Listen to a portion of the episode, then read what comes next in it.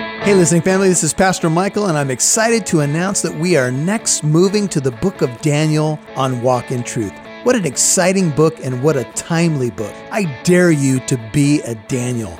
Man, this guy was awesome, and his friends as well. They conquered compromise in chapter one. Daniel had interpretation of Nebuchadnezzar's dream. We have the fiery furnace. We have Nebuchadnezzar being humbled, the writing on the wall, Daniel in the lion's den. We have so many incredible stories coming up, so many incredible lessons. We have the 70 weeks prophecy, spiritual warfare, the second coming, the rapture, the resurrection. This is an exciting book, and I'm excited to present it to you on Walk in Truth. Let's get going.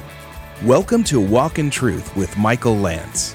Walk in Truth is a ministry of Living Truth Christian Fellowship. It's our goal to build up believers and to reach out with God's truth to all people. And now, here's Pastor Michael. What king and kingdom do you ultimately serve? What is it worth to you to be a person of high principle? To have your name be one of respect? To show consistency in who you are as a Christian?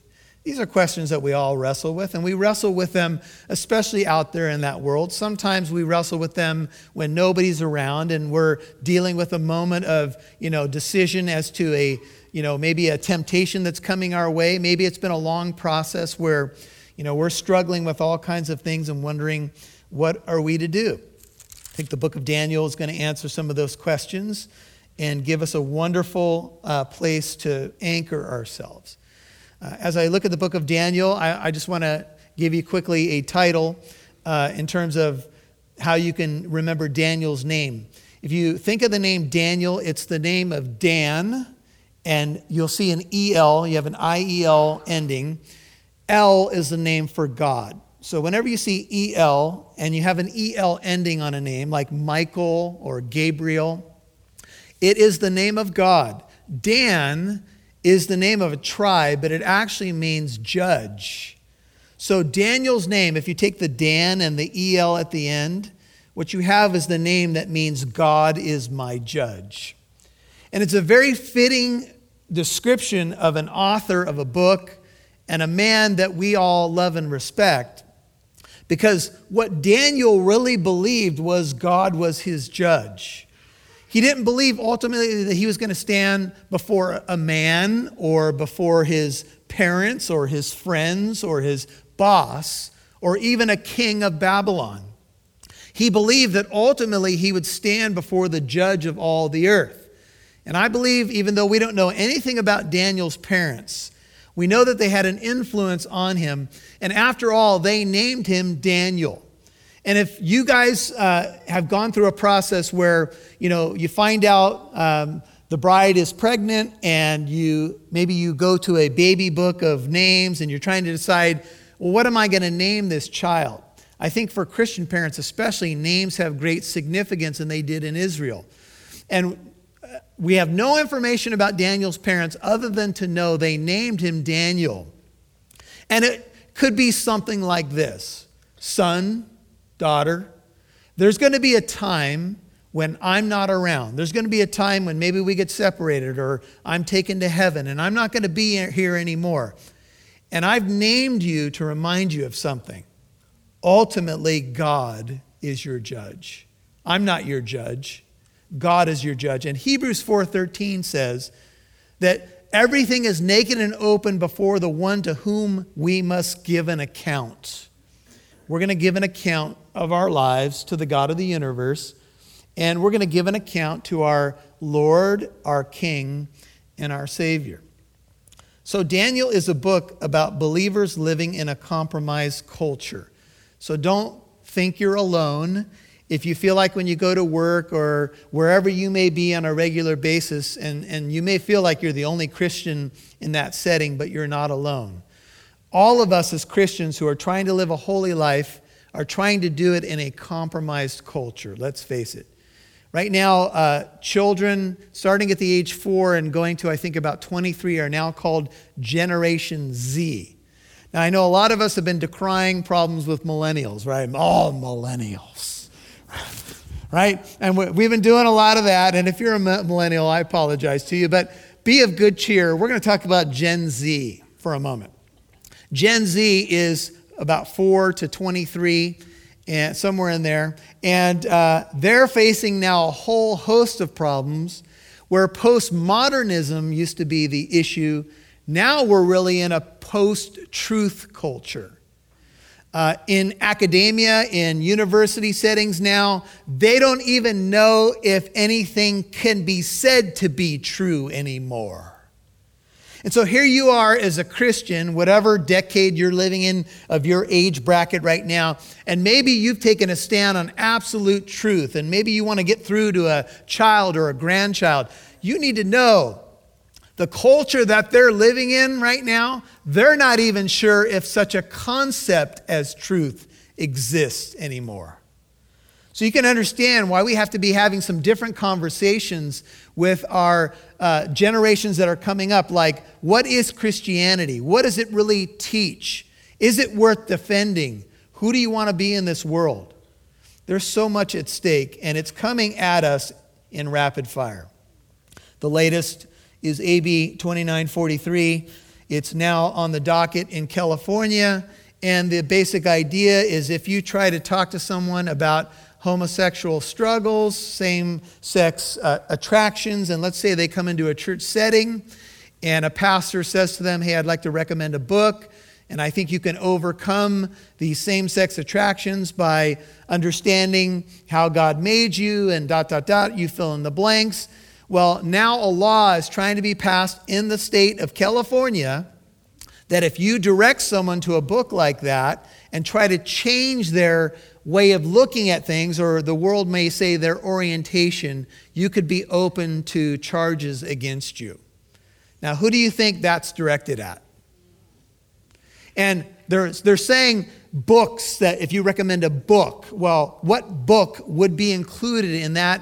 What book would we recommend to someone if they're dealing with that kind of same sex attraction? And look, we know it's out there. We know people wrestle with all kinds of sins. But if someone was to come to a church and talk to a pastor, what would be the reason they would come? Well, most likely because they'd want to know can they change? Is there hope for them? There's, a, there's some deep struggles with people who have same sex attraction because a lot of them deep down know it's wrong. And so they're looking to, to, understand if there's a way out, if there's some way to overcome this, just like a lot of other issues that we might have dealt with in the past, or maybe we're dealing with right now. Maybe a gambling issue, maybe it, it could be a drug, maybe it could be uh, pornography, it could be a number of different things. And what would someone who is in a spiritual position, they would say, yeah, you can overcome that. Every sin can be overcome by the power of the risen Lord, if you make a decision to get into your Bible, if you make a decision to grow and get your roots deeper in Jesus Christ, then you can change. We'd say that to anybody. But now, apparently, there's going to be one type of person that if we were to say that to and recommend a book, we could be uh, facing charges now. Now, this is where we are. This is AB 2943. And I would encourage you, we're sending out stuff to the church, but to call whoever you need to call, senators and the like, and let them know how you're feeling about such a law. And please, you know, pray for pastors and uh, leaders in churches because this is this is becoming very real, really fast, you guys. I, I'm not telling you a story up here. This is coming down the pike of California right now. And, and be assured, our governor is going to sign it if it gets to him. In the book of Daniel, we do have issues like how does the church interact with the state? For example, in Daniel 4:27, if you take a peek for a second, Daniel does say to Nebuchadnezzar the king as he's in the king's court these words. I know we haven't done a verse yet, but we're doing an intro as well.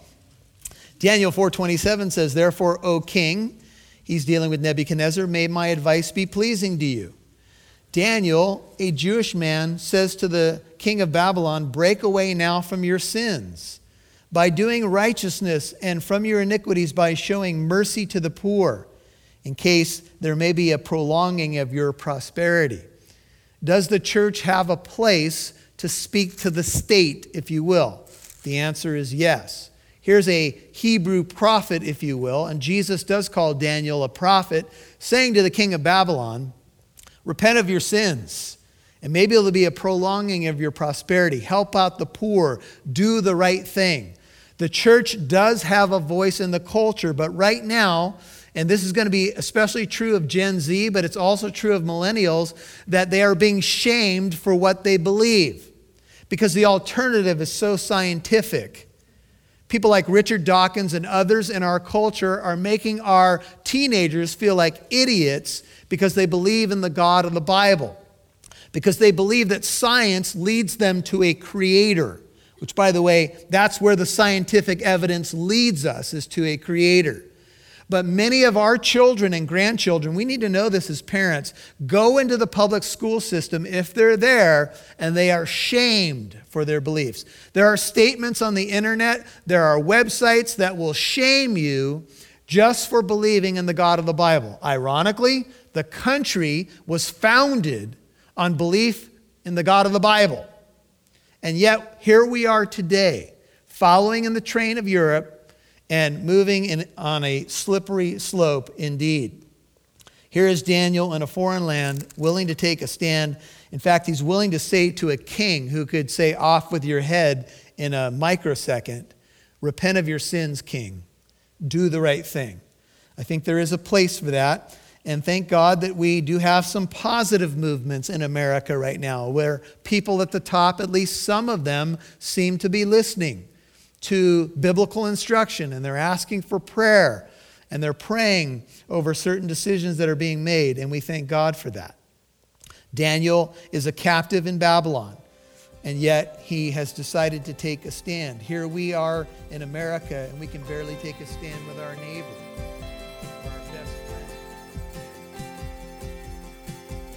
Hey, listening family, this is Pastor Michael. I want to tell you a little bit about a college that we have going. It's called the Truth Academy. It meets at Living Truth Christian Fellowship in the city of Corona, and it's an apologetic school with also an emphasis on theology.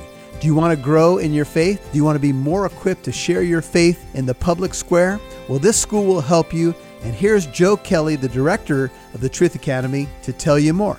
Thank you, Pastor Michael. Boy, has there ever been a time where the need has been greater for God's people to know what they believe and why they believe it? Well, the Truth Academy is here to help the believer contend for the faith that was once for all delivered to the saints. So I would encourage our listeners, Pastor Michael, to go online to thetruthacademy.com, take a look, see what we have to offer. Our classes are available either in person if you live in Southern California, or if you want to take a class online, that's available too. You can learn from the comfort of your own home.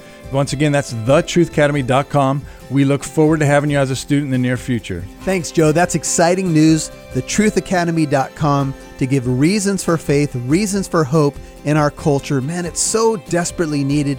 Check it out today. Thetruthacademy.com.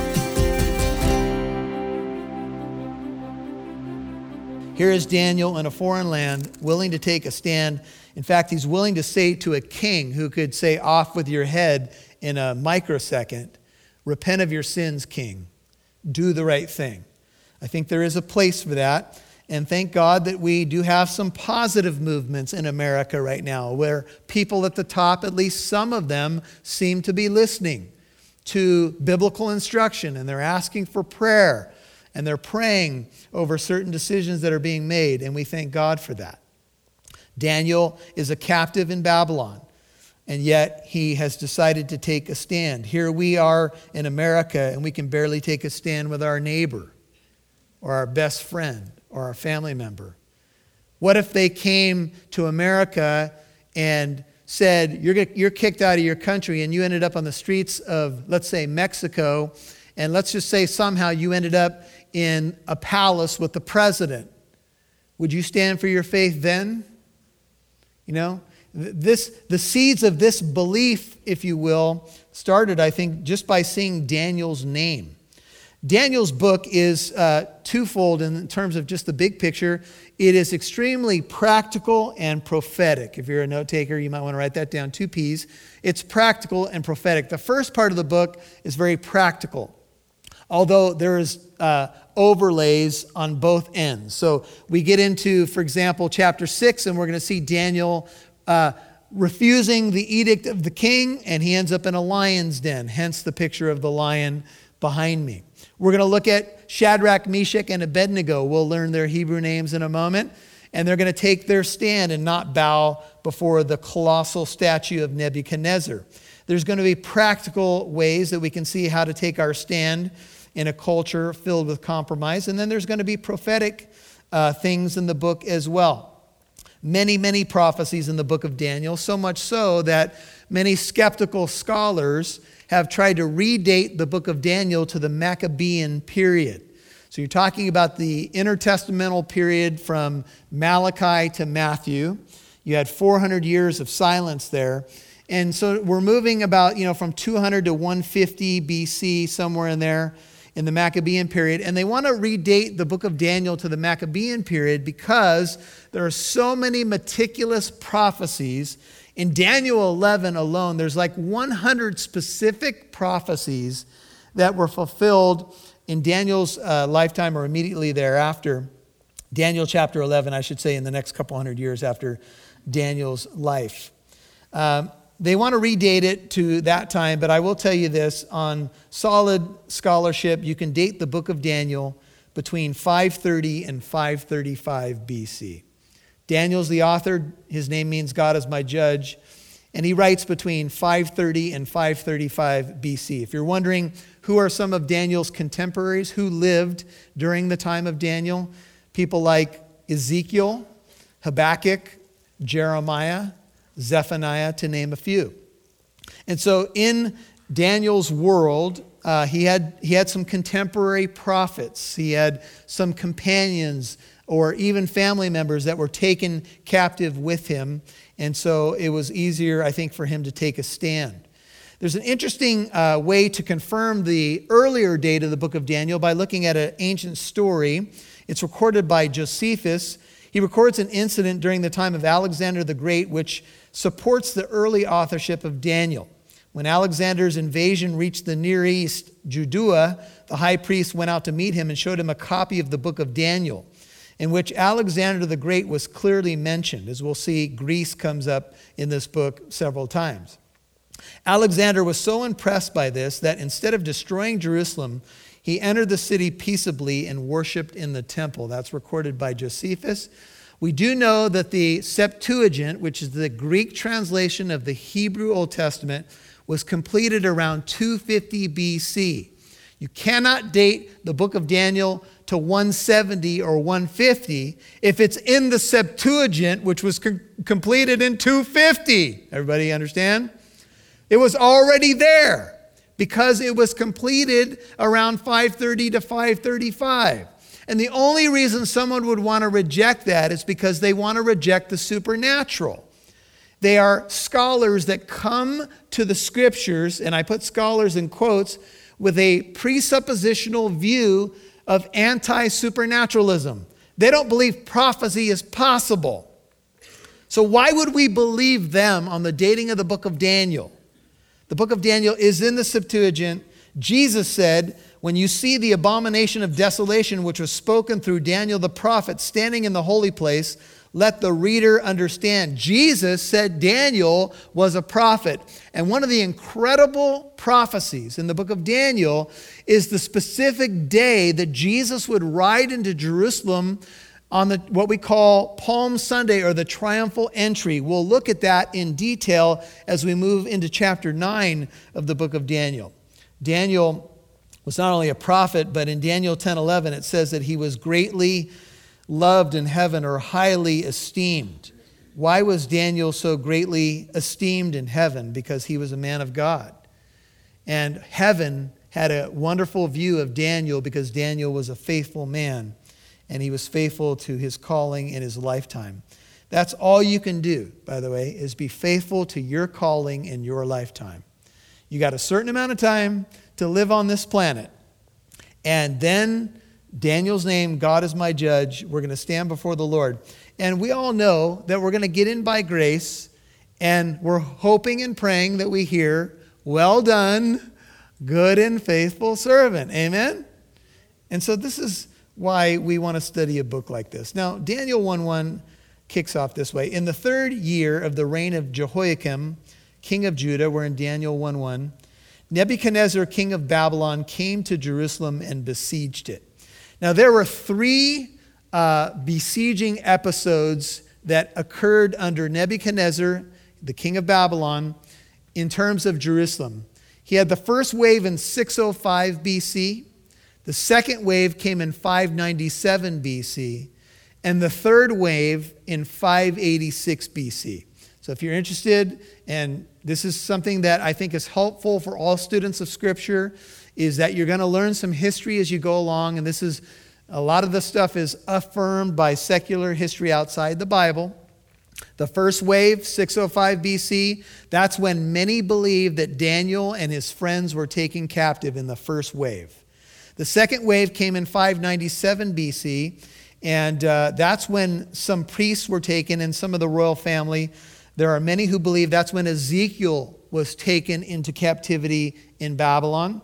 And then finally, in 586 BC, a major milestone date for all students of Scripture, because in 586 BC is when Nebuchadnezzar destroyed Jerusalem to the ground. He razed it or leveled it. In 722 BC, the northern kingdom was destroyed by the Assyrians, and about 150 years later, the southern kingdom was destroyed by Babylon. Assyria destroyed the north, major date 722 BC, and Nebuchadnezzar, the Babylonian king, destroyed the south in 586 BC. Those are two major dates to remember, but remember also that it came in waves, and certain captives were taken uh, in each wave exiles were taken, and we have a marker, a historical marker. You're going to find this in many of the books of the Bible. You find it's the third year of a certain king's reign. He's the king of Judah. He's in the south. This is about 605 BC. Nebuchadnezzar, uh, king of Babylon, comes to Jerusalem to besiege it. Jerusalem just seemed to be one of those cities that when someone was, a, was mad, be it a king of Egypt or a king of Syria, they were kind of in that in between place. If you get a chance to tour um, Israel, sometimes the guide will tell you that Jerusalem often suffered just because it was in between Egypt and Syria and other nations to the north. And sometimes nations would fight each other, and kings would come back upset because they lost, and they would take it out on Jerusalem. And this is just kind of the history of that city war after war, destruction after destruction, pummeled. And uh, in 586 BC, it was leveled to the ground. And so um, this is a little bit of the history of the backdrop of the book. Uh, Daniel and his friends, though, had an advantage, and here's one of the advantages before all of this occurred. There was a good king that lived, and his name was Josiah. And he made a lot of reforms uh, in Israel. He smashed the, uh, the idols down and he reopened the temple and the book of the law was read and he realized that Israel was at a, at a bad place for, as a nation. And so, under Josiah's positive reforms, Daniel and his friends probably got anchored in Scripture. And I think we could assume a couple things. Number one, Daniel's parents had a large positive impact on him. And number two, Josiah the king had a large positive impact. And it just goes to show you that if you have someone good in leadership, they can affect many people for many generations. And even though we live for a window of time, and sometimes we think in 50 years after I die, is anybody going to remember me? I don't know if that really matters, but really what matters is the impact that you can have on generations to come. Josiah, a good king, and he was a rare one, and the parents of Daniel, are among a couple that we can think of, and we can think of the application for us tonight. Like, what's the positive impact that I can have in my lifetime on other people? I can do it if I have a platform of leadership, if I pour my life into others in terms of leading them spiritually, I can do it as a parent, I can do it as a grandparent, I can do it as a mentor, I can do it as a discipler. There is somebody that you can be pouring into right now to have a positive impact. And that impact may branch out in more ways than you could imagine. You touch one life, and that life becomes on fire for Christ. You never know how that's going to branch out positively. And so don't underestimate the power of a life that's been sanctified to God. Don't underestimate your ability to have a positive impact on people.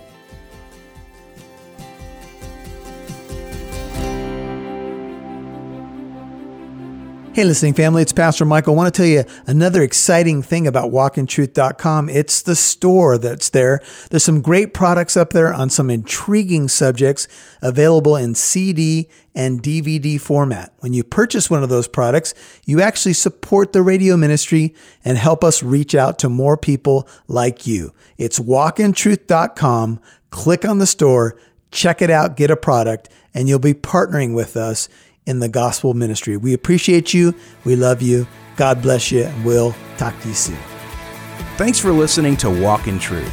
Pastor Michael would love to hear from you. You can write him when you visit walkintruth.com.